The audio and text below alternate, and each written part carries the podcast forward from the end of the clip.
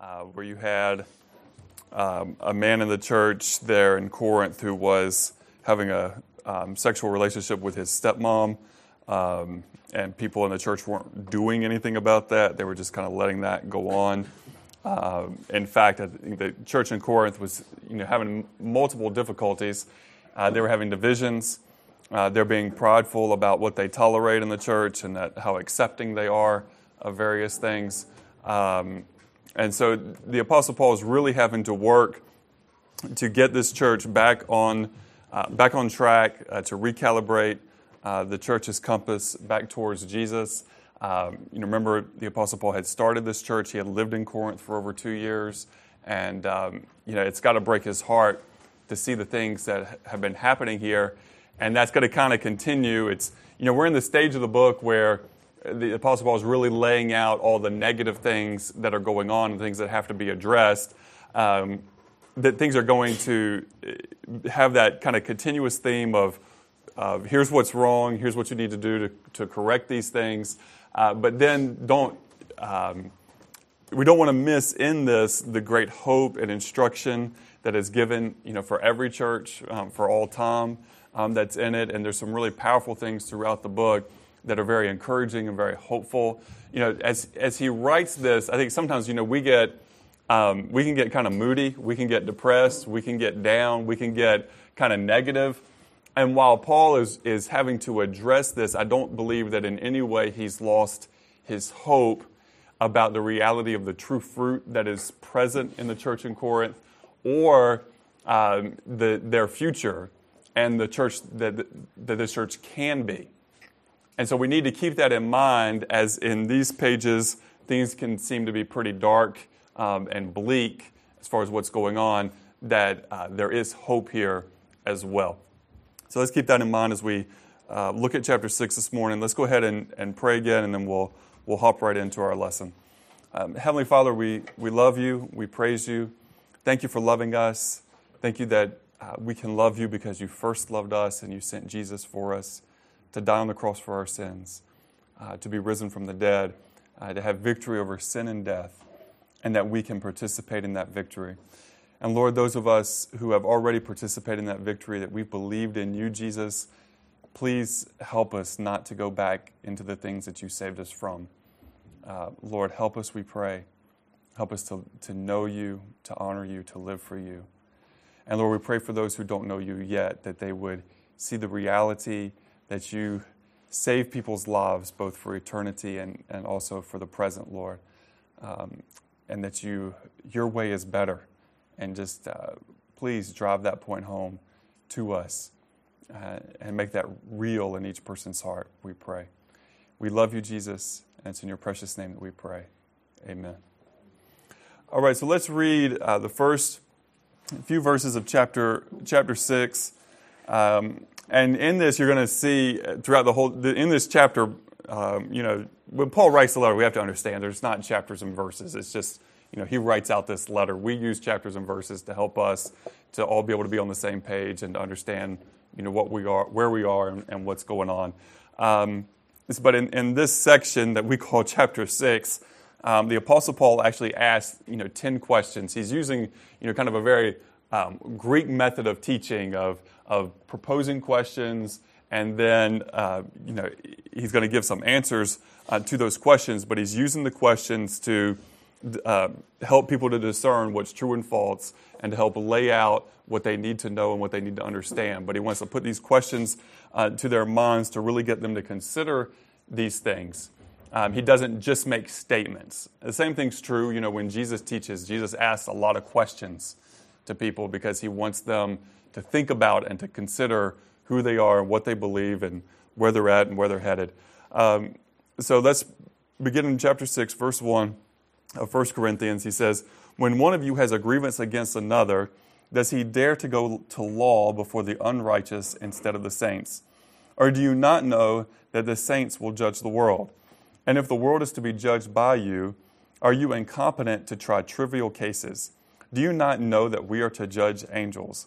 How much more then matters pertaining to this life?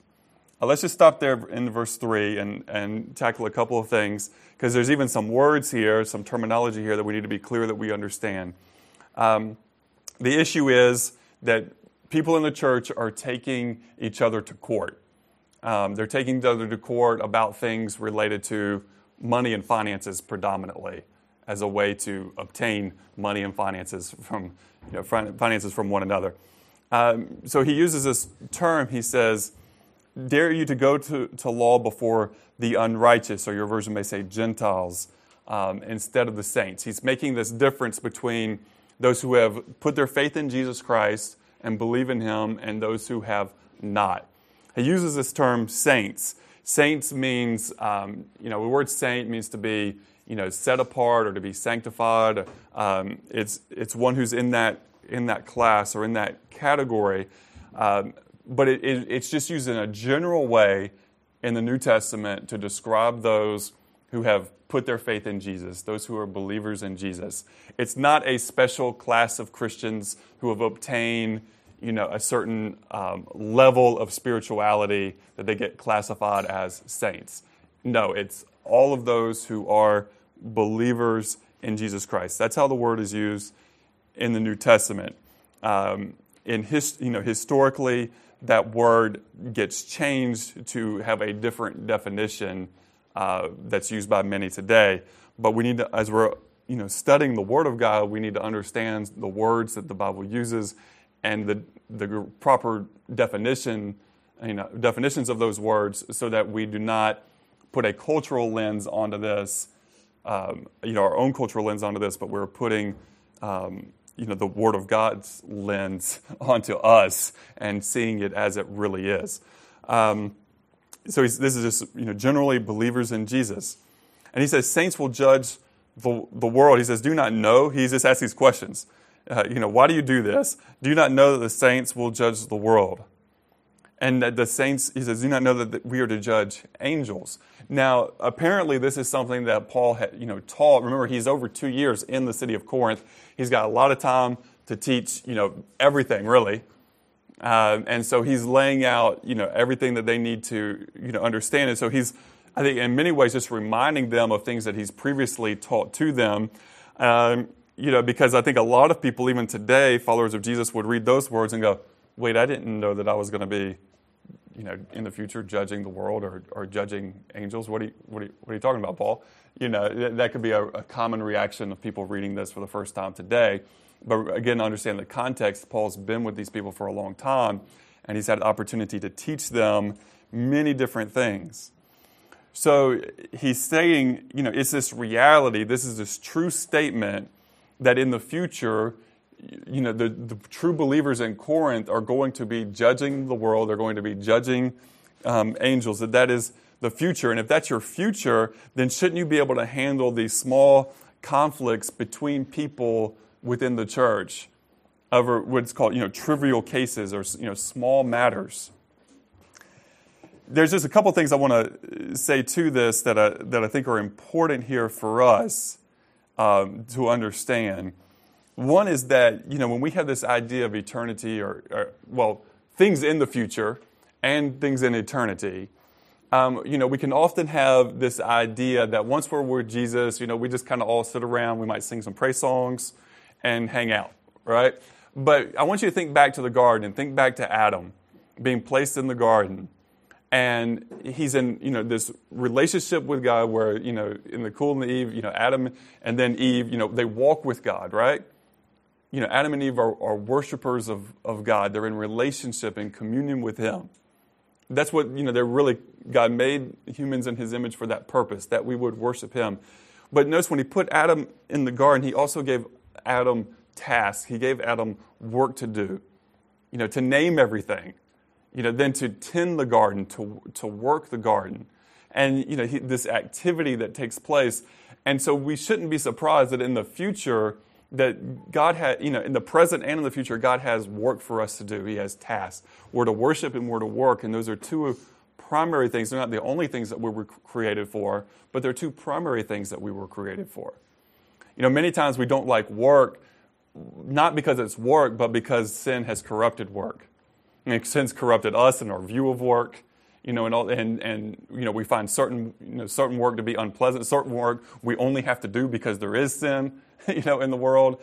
Uh, and so sin corrupts work, but work itself is good and something that we should look forward to, something in the present we should strive to do for Jesus, and in the future that we look forward to doing. Um, and those types of work may change, but here and now, be preparing yourself for a future where you have responsibilities.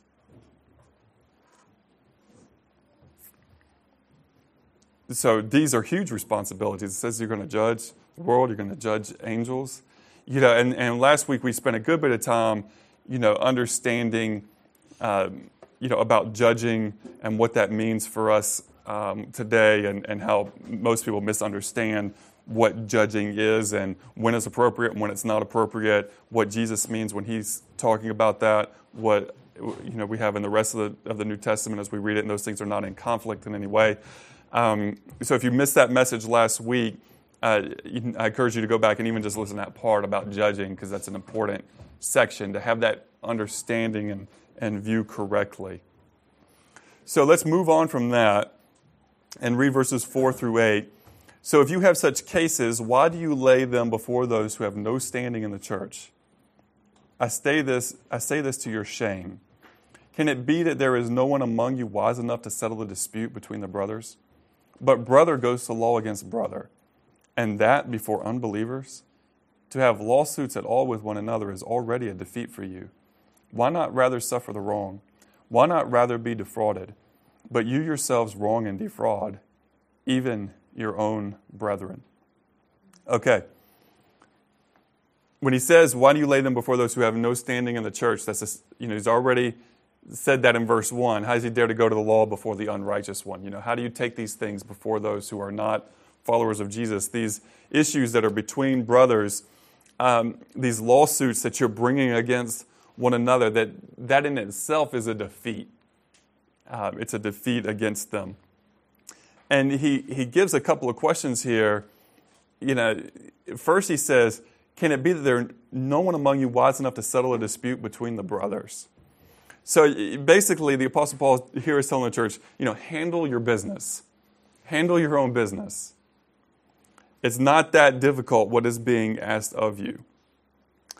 You know, they should have a higher standard for themselves than the Roman judicial standard would have for them with its mor- morality and, and it, its ethics, the church's standards should be much higher than that, and they should be much more equipped because they have the Holy Spirit to discern between what is right and wrong. They have the Holy Spirit and they have the script, they have scriptures that are written, and they should be able to understand in these situations and to discern what is right and what is wrong in these things. What is what is going to be honoring to Christ in these situations of conflict? The fact that the conflict exists in the first place is a failure. But when it happens, it, you know, it not being handled properly is another failure. And really, what's going on here significantly is that there's a leadership gap in the church at Corinth. And it's really interesting because many of Paul's letters are written, you know, it's like, to the elders or to the elders and the deacons and the saints. You know, and you know, it's like written to the elders specifically and the saints in general in the church, like to the leadership. You know, if you view, view it that way, you know, a lot of Paul's letters are written, you know, to the leadership and the rest of the body. But here, when you look at the beginning of the book in Corinth, it's just to the church as a whole. The elders aren't mentioned specifically.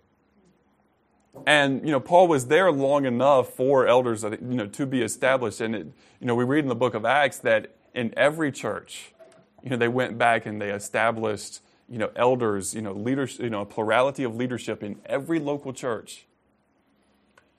So there's obviously, you, you, you know, I, I think it's safe to assume that the elders exist, but they're doing such a poor job at this point that they can't even be addressed separately from the rest. It's like Paul just has to just say, this is for everybody. This is for the whole church here because these guys are apparently falling down on their job in such a significant way that they're not even addressed specifically. That's got to hurt when he says, you know, imagine, you know, somebody with the title of elder there, and uh, you know, or the position, I should say. It's not really so much about title, but about the the responsibilities of it. Is you know, can there be no one among you wise enough to settle a dispute? You know, they should have many people in their church that are wise enough to settle this dispute. And Paul says, Do you not have anybody? And then he says, you know, it would be better for you to suffer wrong. And, and really, this echoes, you know, the words of Jesus that we have. Um, you know, we've been studying the Sermon on the Mount in our house fellowships back in Matthew 5. And he talks about, you know, even in, in a context where it's, you know, a Roman soldier commanding you to go an extra, you know, to go a mile, that you would go an extra mile, or somebody, you know, asks for one piece of your clothing, you go ahead and give him that one and another one. If somebody slaps you on, you know, your right cheek, you offer him the other cheek. Um, you know, these sort of things. But now these are brothers in the church, and he's saying, hey, eh, you know, isn't it better for you just to suffer wrong? Wouldn't it be better for you to be defrauded? It's like instead of, you know, dragging the name of Jesus, like your own reputation and the name of Jesus through the mud, wouldn't it be better just to be like, okay, dude, you win. You want it, you have it. Wouldn't that be a better approach? And so sometimes we need to understand that losing is winning. You might be losing in the short term in order to win in the long term. Sometimes, sometimes losing is winning. Um, sometimes you're willing to lose something small for the sake of something bigger.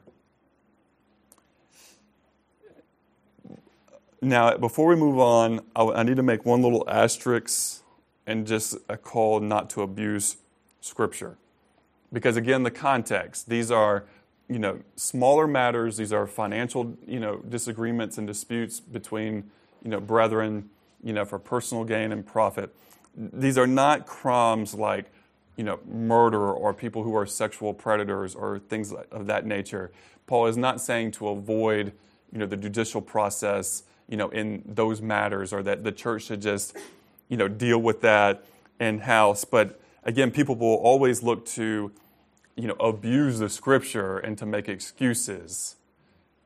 And so, you know, we, you know, in some denominations, in some places, you know, the church is viewed it as, oh, well, that's, you know, and I'm using that term church in this context very loosely, but groups of people will, you know, that have the name of churches will say, well, you know, we'll just handle this in house. We'll move this guy to another place. This, per, you know, we'll hide this person over here.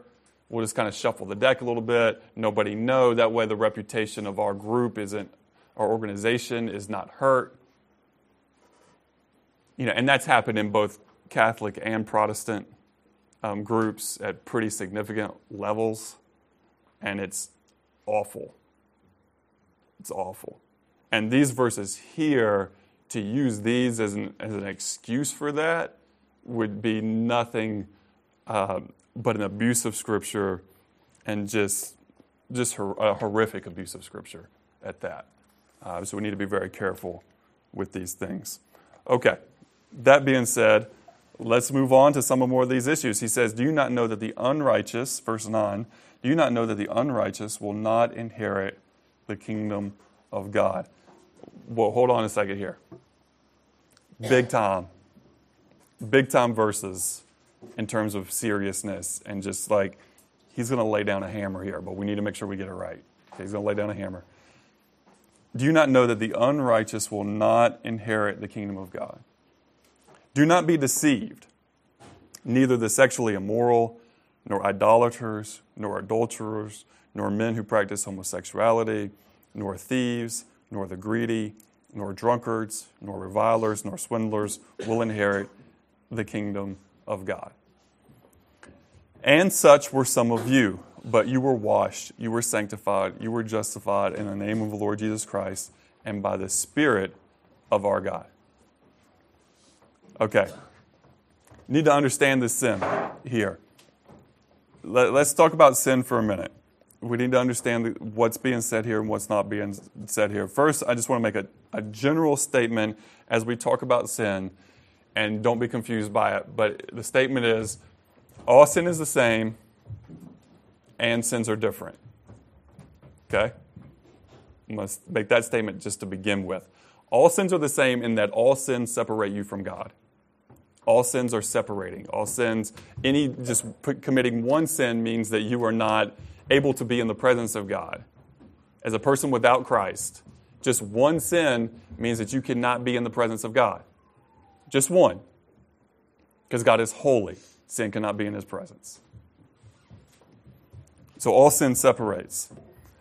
But there are sins that are um, particular list of sins where God says, you know, these things are an abomination or these things God hates. And certain sins have different characteristics. Some particularly go against the nature of God and the way that He made things. And those are especially grievous to God. Um, and some sins obviously have a greater impact on, on the sinner and on others, right? Um, you know, a, a, little kid taking a cookie out of a cookie jar that when mommy said not to, or daddy said not to, is a sin, and it is serious. It little different consequences than when you know somebody takes a gun and shoots somebody else in the head.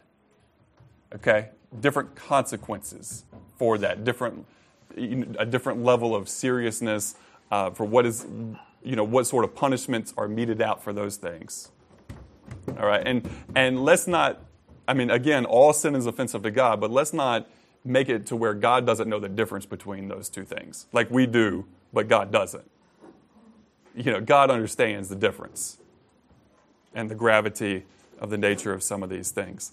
The problem that we have is that certain sins are in, in, in particular list that we would maybe not put there because we enjoy them or because we participate in them, like pride. Okay?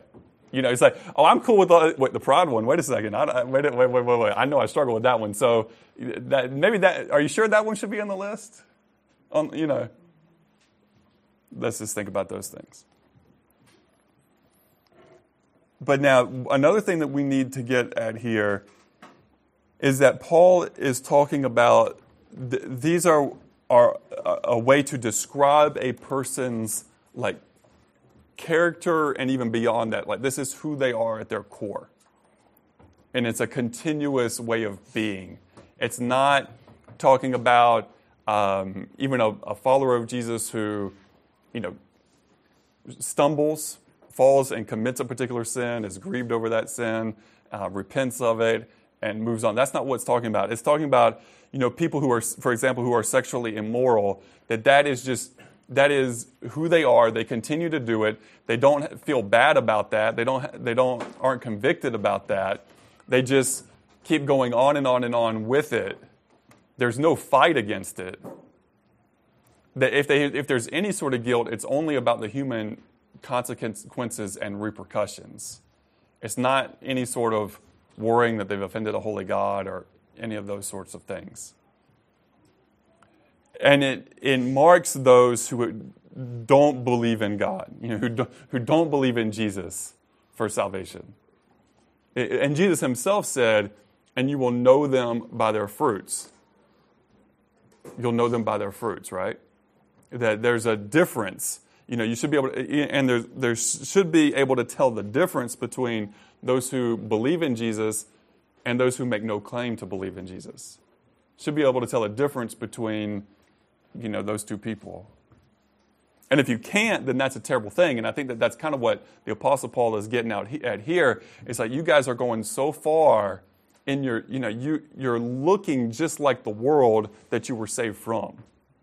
You're beginning to look just like the world that you were saved from, and that's a significant problem. That's a significant problem. And he, so again, he hits things. Look at the list. The sexually immoral. So he's just broad, like general sexual immorality. Idolaters, those th- you know, people who take things and, and worship other things in God's place. Usually involves taking and making some sort of image to bow down in front of, but I don't think it's exclusive to that to be broader to that because, you know, what did, what did God say? You shall have no other gods before me. So putting other things in front ahead of God's place. Nor adulterers. Okay, those are people who you know, at least one of the of the people in, involved in that relationship is married to another, has made a commitment, you know, before God, and other other humans that you know, this is my person, uh, we two shall become one, and that is being violated. It says men who practice homosexuality. That's what the ESV says here. Um, the Greek, it, it's catamites and, and sodomites. So that's the feminine and the masculine roles in homosexual acts. Nor thieves. So these are people who just, they're always stealing. Nor the greedy, people who are always just trying to get more and more and more for themselves.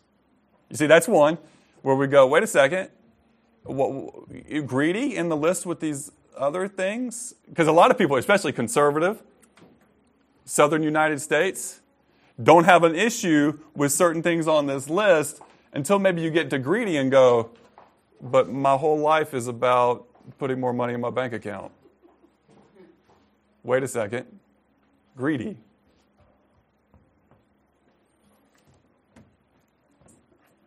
Nor drunkards. It's not a person who, you know, just got drunk, but a person who is always a drunkard. They're a slave to it. There's no freedom from it. There's no, there's really, I mean, I, I think what we're again getting at here, the person doesn't mind being that. That's just what they want to be. Nor revilers, nor swindlers, people who are constantly cheating. People who are constantly stirring up trouble and people who are constantly cheating will not inherit the kingdom of God. You know, and you know, we we look at this and it's one of those things where, you know, I think many of us want to say, wait, wait, wait, wait, wait. Time, time out, time out. You know, how bad are these things really? But the Apostle Paul says, Do you not know that the unrighteous will not inherit the kingdom of God? Do not be deceived. Do not be deceived. Now, why is he having to say that? Culture. The Roman culture that they're in. Just think about the city of Corinth.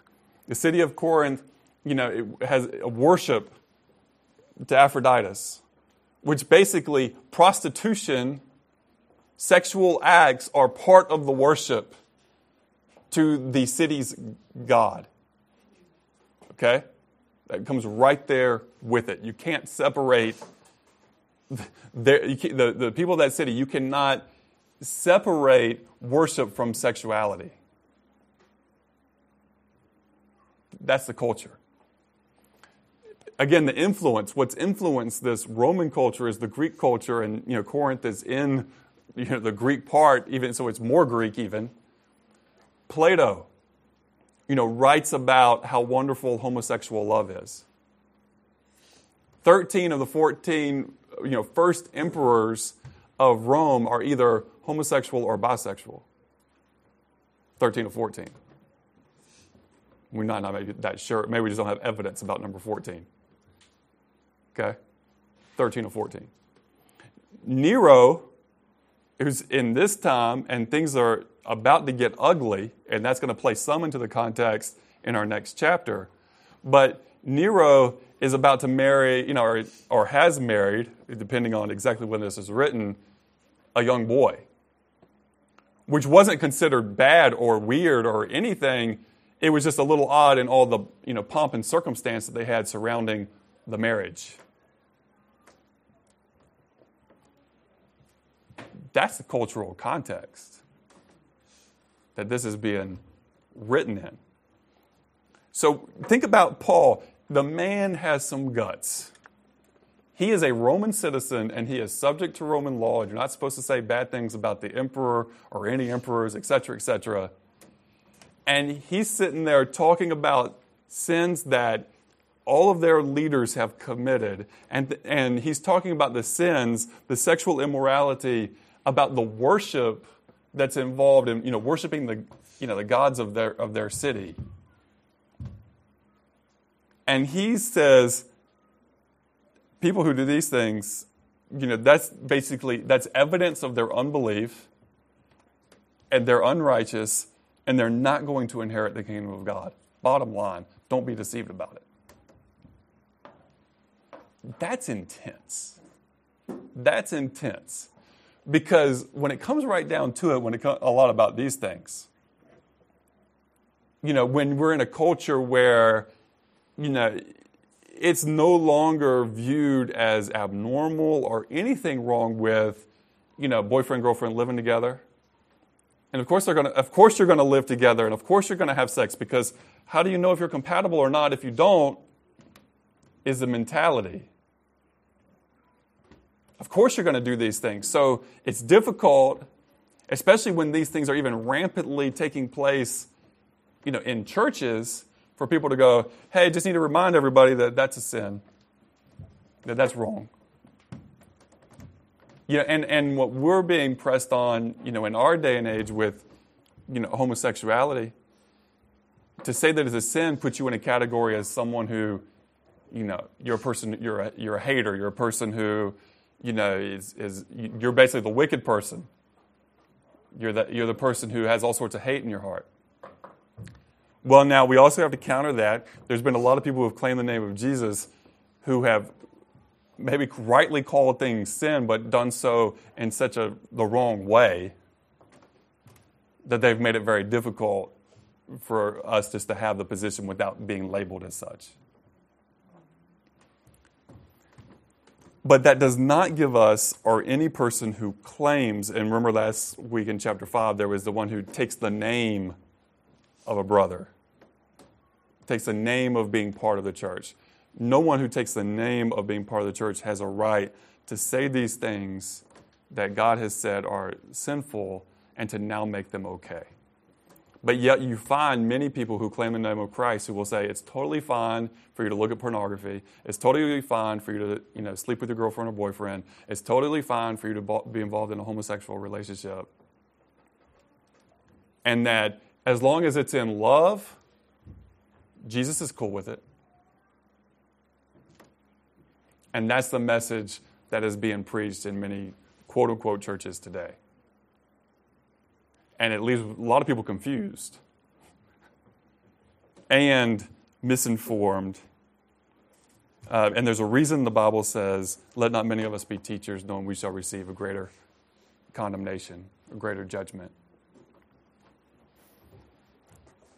And it's a terrible thing for those who teach people that their sin is not sin.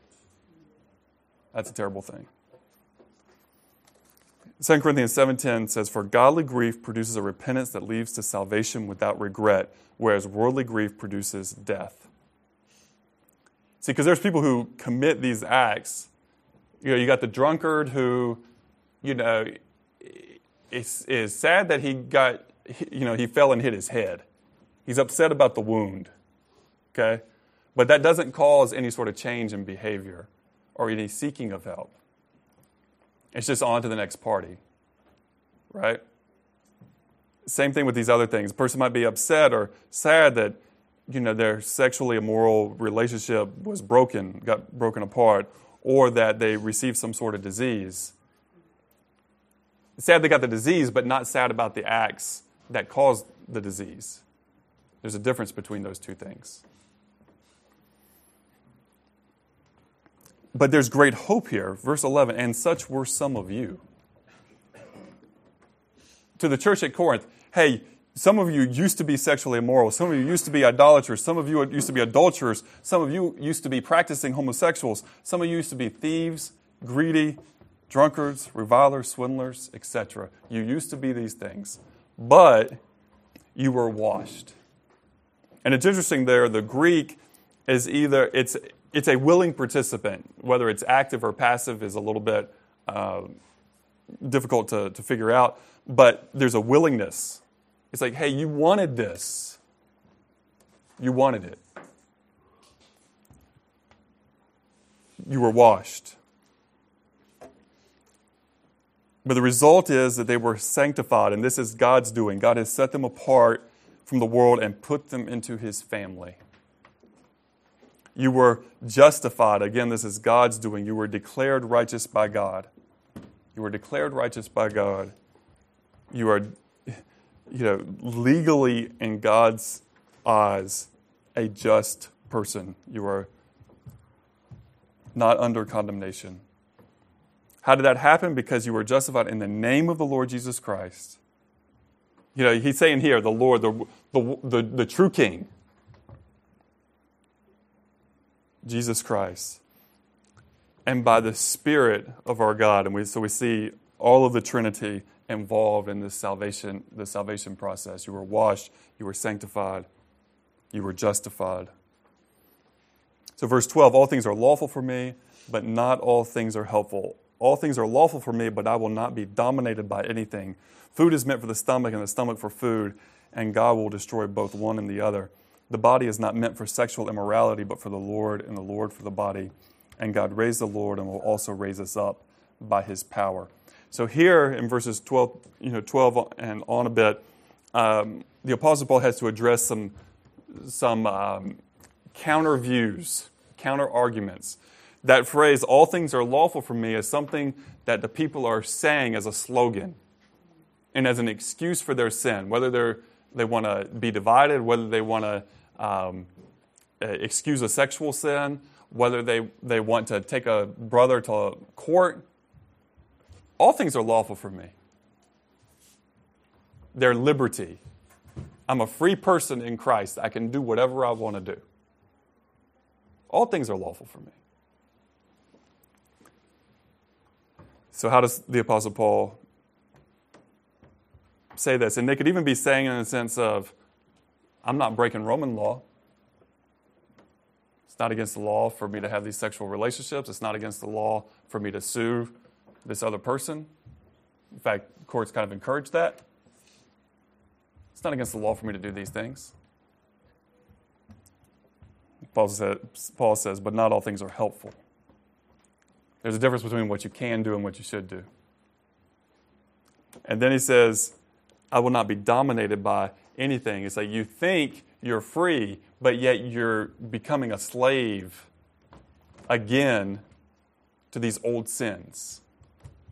So once you've been free, don't go back to bondage. And we have that theme throughout, you know, in the New Testament. If you were a slave to sin and now you've been freed by Christ, don't voluntarily go back into a place of bondage again. Do not be dominated by anything. Here's another phrase they had food is meant for the stomach and the stomach for food. So, what they're saying is hey, it's only natural when you get hungry that you eat. Right? So it's only natural that when you have a sexual desire, sexual urges, that you would fulfill those. Same thing. That's their argument. It's not the right argument because Paul says God will destroy both one and the other. Basically, you know, he's talking about the temporalness of the human body, but then the body is not meant for sexual immorality. He's like, yes, it might have these appetites, but it wasn't designed originally for sin, but it was designed for, again, for the Lord. You know, you're supposed to worship God. The Lord for the body. You're supposed to, you know, God made us so be in relationship with Him, not so that we be involved with sexual sin.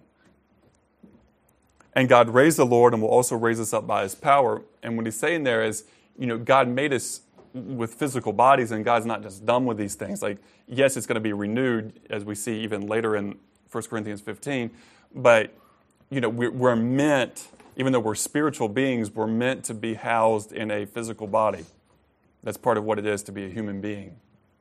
And, you know, you're going to have a new body as Christ, you know, was raised and received a new body and is physical, has a to him, so will we forever and ever. So understand that. And then he, he's going to finish with these, with these thoughts, 15 through 20. Do you not know that your bodies are members of Christ? So again, he's addressing those who are true believers. So you're, you know, you're really a follower of Jesus. You are part of the body of Christ. Do you not know? Remember, he says that multiple times, I think about six times, that specific phrase. Do you not know? that your bodies are members of Christ. Shall I then take the members of Christ and make them members of a prostitute? Never. Or do you not know that he who is joined to a prostitute becomes one body with her? For as it is written, the two will become one flesh. But he who is joined to the Lord becomes one spirit with him. So let's just stop there for a minute. What's he saying? There's a spiritual union that, that's a sexual, sexual act between two people is more than just a physical act. It's bigger than that. It's more important than that because God designed us, even in you know Adam and Eve in the garden, and the two shall be you know the two became one flesh. Two shall become one.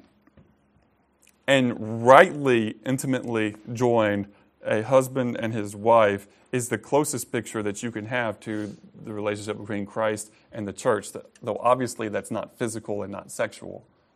But it's the closest thing we have on this earth, you know, in its proper context, to get to show the bond that the church and Christ is to have.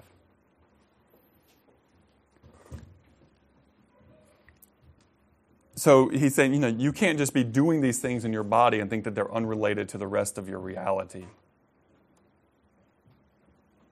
These things are important. He who is joined to the Lord becomes one spirit with him. Flee from sexual immorality. So that's the instruction.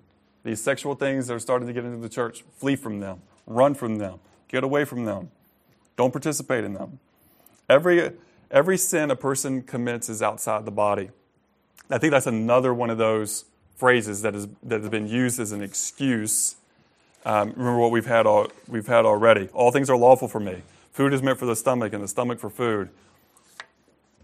Here's another one. Hey, every sin is outside my body. Like it's not really, you know, it's not really so personal. And that's rejected. The sexually immoral person sins against his own body. And if you're a follower of Jesus, think about the implications, verse 19. Or do you not know that your body is a temple of the Holy Spirit within you, whom you have from God? Do you not know that your body is a temple of the Holy Spirit within you? Do you not know that? Do you not know that your body is a temple of the Holy Spirit within you? You know, in the Old Testament, there were times when God would show himself to a person. You got Moses in the burning bush, for an, let's take that as an example. And Moses takes his, you know, his shoes off and he bows down. Why? Because he's on holy ground. So now we have Christ and the reality of Christ, and Christ is with us. We don't view, you know, some people view buildings like a particular, oh, you know, you're in a holy place. And we don't, we don't have that perspective because we view the church as the body of Christ. But what that means is, is that, as, as Paul says here, we collectively, we also individually house the Spirit of God. We are the temple of the Spirit of God. Your body is holy ground and therefore should not be defiled through sexual immorality or through other, any, any other sin.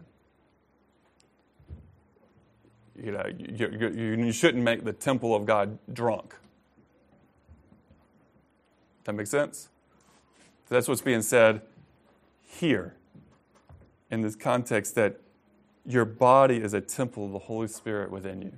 And we need to think about that in terms of rightly, you know, because you know you got guys working out, they're pumping iron, they're like, "Yep, my temple right here, temple," you know, sort of thing.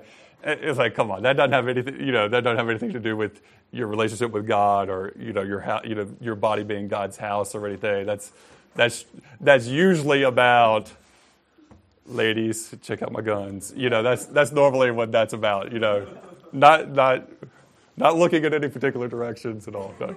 Okay, I'm kidding.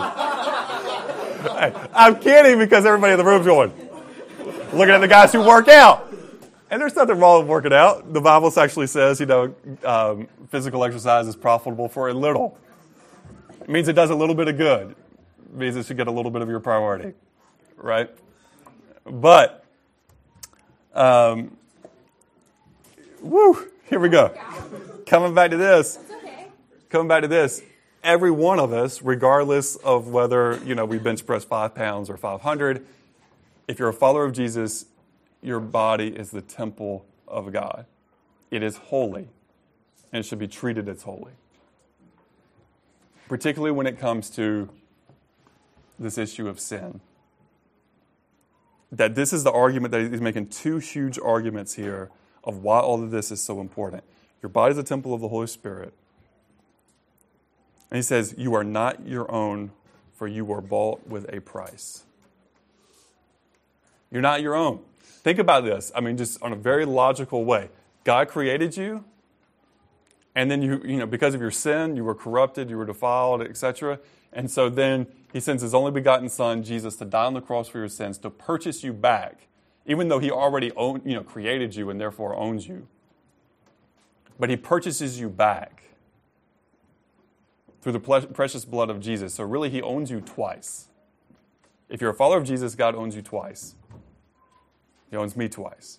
And therefore, we are to glorify God in our bodies. We shouldn't be walking around using our bodies to commit sins of any kind. We should be fighting against sin in our lives. And we should be trying to glorify God in our bodies. And, and, why ultimately is that? We go back to the Sermon on the Mount with Jesus, and he says, Let them see your good deeds and glorify your Father in heaven. So as we glorify God in how we live, then others who are in the process of coming to Christ can see that and glorify God, and that even move them steps further and closer towards Jesus. So we need to keep this big picture in mind of eternity, of our future responsibilities, that we're going to judge the world, we're going to judge angels, that we're the temple of God, that God dwells within us and that that's and that you know we were bought at a price. It wasn't cheap. It wasn't cheap. And so we're to glorify God in our bodies. And so that's why the church at Corinth is being pushed. Hey, you guys got to do something about these things. You got to do something about your division. You got to do something about your sexual immorality. You got to do something about brothers taking each other to court, you know, even you know, dragging the name of Christ through the mud in front of the whole world. You guys have to do st- something about these things. And there's the reason, the reasons can't get any bigger. You're the temple of the Holy God, you're the temple of the Holy Spirit, and you were bought with the precious blood of Jesus. And, and honestly, if that isn't enough motivation for us to wake up and go, man, I need to fight harder against sin today, tomorrow, this week, throughout my life, but I mean, right here and now. Oh, if that's not a wake up call for I got to fight harder against sin in my life, then what could be? If you being the temple of the Holy Spirit and being bought with the precious blood of Jesus isn't enough reason, what could possibly be enough reason? What could possibly be enough reason? And so that comes down to that indication where, you know, basically he's saying that those who are unrighteous will not inherit the kingdom of God. So, you know, this has to resonate with the true believers in the church at Corinth. This has to resonate with them. If it doesn't resonate, then that's probably a sign that that person isn't one of God's people to begin with, if that call doesn't resonate. So, as we take the bread and we take the cup this morning, let's remember that we were bought at a price. The precious you know, blood and body of the Lord Jesus, and it wasn't cheap. Yeah, and, and Jesus didn't die on the cross so that we can just go and live however we want. He died on the cross so that He would own us, so that we would glorify God. We're not our own. And if we come to that reality, then that does change a lot of things for us and how we view ourselves and what we really want out of life, what we're pursuing. But this morning, let's be satisfied put this the right way. Let's be satisfied with that reason enough to fight against sin, to confess whatever sins that we have, and to fight against them is that the Holy Spirit lives within you if you're a follower of Jesus. The blood of Jesus paid your price.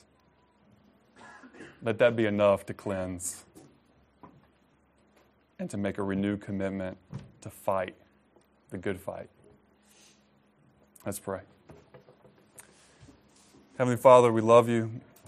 Um, and yet, if we're honest, we look at these verses, if we look at these words, and we think about how many times we've sought our own benefit, how many times we haven't been willing to take the small loss for the bigger picture, how many times we've compromised with our world and how our world views things. And Lord, help us not to think that our world can give us the answers about what pleases you and what doesn't please you. But God, help us to have your word penetrate our hearts and our minds and help us to see clearly as we should.